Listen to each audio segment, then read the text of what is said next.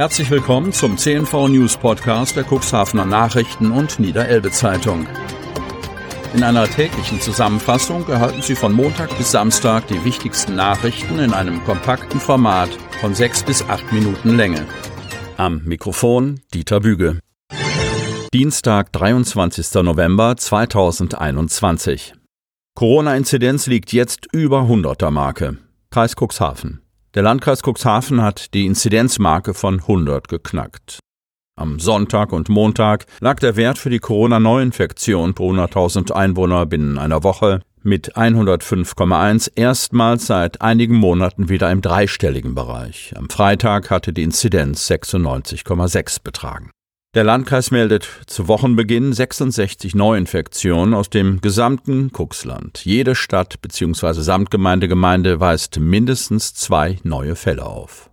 Die Infektionen sind zurückzuführen auf die Stadt Geestland, 17 Fälle, die Stadt Cuxhaven und Gemeinde Schiffdorf je 10, die Gemeinde Lockstedt 7, die Gemeinde Wurstel Nordseeküste 6, die Gemeinde Hagen 5, die Samtgemeinde Hemmoor 4, die Samtgemeinde Börde-Lamstedt 3 sowie die Samtgemeinde Landhadeln und die Gemeinde Beverstedt je 2. Somit gelten derzeit 305 Personen aus dem Kreis Cuxhaven als akut infiziert. Nach Angaben des Landkreises liegen derzeit zwei Menschen aufgrund einer Corona-Infektion auf der Intensivstation. Beatmet werden müsse aber keine der beiden Personen.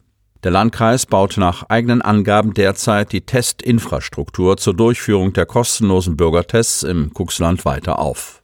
Zu den bereits bestehenden Teststationen kamen am Montag drei weitere hinzu.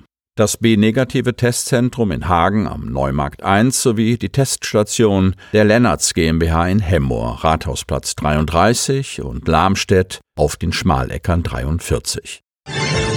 Keine Corona-Hilfen für die Elbfähre. Cuxhaven. Wenn sich die Situation nicht bald zum Positiven wendet, dürften die Tage der Elbferry GmbH gezählt sein. Die vom Geschäftsführer Heinrich Ahlers erhofften Corona-Hilfen bekommt das Fährunternehmen jedenfalls nicht. Das bestätigte am Montag auf Nachfrage das schleswig-holsteinische Wirtschaftsministerium. Außerdem sind die Passagierzahlen derzeit jahreszeitlich bedingt im Keller, die Kosten für den Treibstoff NLG Flüssiggas dagegen im Höhenflug keine guten Rahmenbedingungen für den Betrieb der 130 Meter langen Green Ferry 1, von der Kritiker behaupten, dass sie für das prognostizierte Verkaufsaufkommen auf der Strecke zu groß und die Abfahrtfrequenz zu gering ist. Ende September hatte Geschäftsführer Heinrich Ahlers gegenüber CDU-Landtagspolitikern auf Einladung von Timo Röhler darauf verwiesen, dass das finanzielle Polster der Gesellschaft noch zu dünn und man unbedingt auf Corona-Ausfallgelder angewiesen sei, um über den Winter zu kommen. Laut Brunsbüttler Zeitung hat es am Freitag ein Treffen von Vertretern des Wirtschaftsministeriums und der Elbferry GmbH gegeben. Dabei sei den Fährbetreibern mitgeteilt worden, dass der Antrag auf Corona-Hilfen abgelehnt wird, erklärt Harald Hase, Pressesprecher des Wirtschaftsministeriums Schleswig-Holstein am Montag. Mit maximal 800.000 Euro Ausfallgeld hatte die Elbferry GmbH gerechnet. Das Geld sollte helfen, über die einnahmeschwachen Wintermonate zu kommen. Heinrich Ahlers kann die Entscheidung der Härtefallkommission nicht nachvollziehen. Im Moment überlegen wir, Widerspruch einzulegen, sagt Ahlers am Montag. Wir werden versuchen, uns selbst zu retten, so Ahlers. Die Elbferry GmbH hat bisher keine Hilfskredite aufgenommen. Die Finanzierung läuft derzeit einzig über das Kapital der Gesellschafter. Eine finanzielle Notlage ist deshalb aus Sicht des Ministeriums nicht zu erkennen.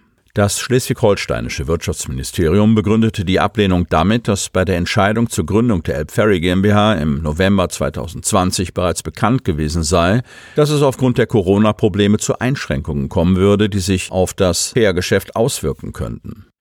Tatsächlich fiel der Start der Fährlinie zeitlich überein mit den massiven Bewegungseinschränkungen wegen Corona. Heinrich Ahlers ist der Meinung, dass zum Zeitpunkt der Gründung nicht abzusehen gewesen sei, dass das Oster- und Pfingstgeschäft durch einen Shutdown weitestgehend ausfallen würde. Die Einnahmeausfälle aus dieser Zeit waren der Grund für den Hilfeantrag an das Land Schleswig-Holstein. Ministeriumsprecher Hase verweist darauf, dass Wirtschaftsminister Dr. Bernd Buchholz, FDP, die Finanzierung einer privaten Linie mit Steuermitteln immer ausgeschlossen habe. Geflügelpestrisiko. Landwirte halten den Atem an. Kreis Cuxhaven. Man ist schon sehr angespannt. So fasst Biolandwirt Florian Moser aus Altenbruch die Stimmung unter Geflügelhaltern zusammen. Die Geflügelpest hat das Kuxland erreicht. Eine Entwicklung, der man wenig entgegensetzen kann. Ein Impfstoff ist innerhalb der EU noch nicht zugelassen. Ausgeliefert, so Moser, seien die Tiere deshalb einem hochinfektiösen Virus. Seit dem vergangenen Freitag gilt im gesamten Kreisgebiet eine Aufstallungspflicht für Geflügel. Vorausgegangen waren zwei Infektionsfälle unter Wildenten, wie berichtet, die nach Kreisangaben zum Monatsbeginn im Rahmen eines Wildvogelmonitorings festgestellt wurden. Im Landkreis gibt es auch einen ersten Geflügelpestausbruch unter Nutztierhaltern. Ein Geflügelhalter in Hagen war gezwungen, seinen gesamten Bestand nach unbestätigten Angaben mehr als 3500 Tiere keulen zu lassen, nachdem die hochpathogene Variante der aviären Influenza in seinem Betrieb eingetragen worden war. In Reaktion auf den Fall hat das Kreisveterinäramt um den betroffenen Betrieb eine Sperr- und eine Überwachungszone gezogen. Unabhängig davon hatte die Kreisverwaltung bereits am Mittwoch angeordnet, dass Geflügel, Hühner, Truthühner, Perlhühner, Enten, Gänse, Wachteln, Fasane, Rebhühner und Laufvögel im gesamten Landkreis im Stall oder in überdachten Gehegen gehalten werden müssen. Freilandhalter sind besonders betroffen.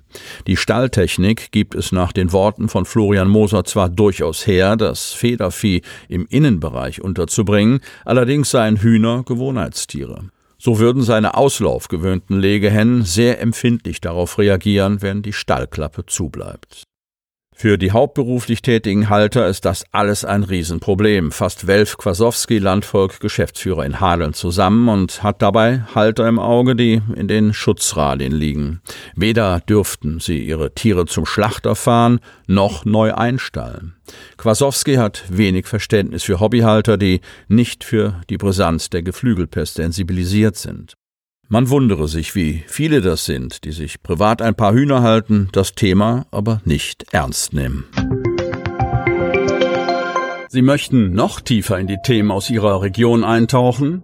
In unserem CNV-Themen-Podcast auf Tauchgang gibt's alle 14 Tage per Interview interessante Personen, emotionale Stories und bemerkenswerte Projekte aus dem Landkreis Cuxhaven direkt auf die Ohren, damit Sie ab sofort keine Podcast-Folge mehr verpassen, benötigen Sie lediglich einen sogenannten Podcatcher. Auf den meisten Smartphones ist dieser bereits vorhanden. Falls nicht, dann suchen Sie ganz einfach in Ihrem App Store nach einem kostenlosen Podcatcher wie zum Beispiel Spotify, Apple Podcast oder AntennaPod. Selbstverständlich können Sie unsere Podcast-Folgen auch direkt über unsere Website unter cnv-medien.de slash podcast anhören.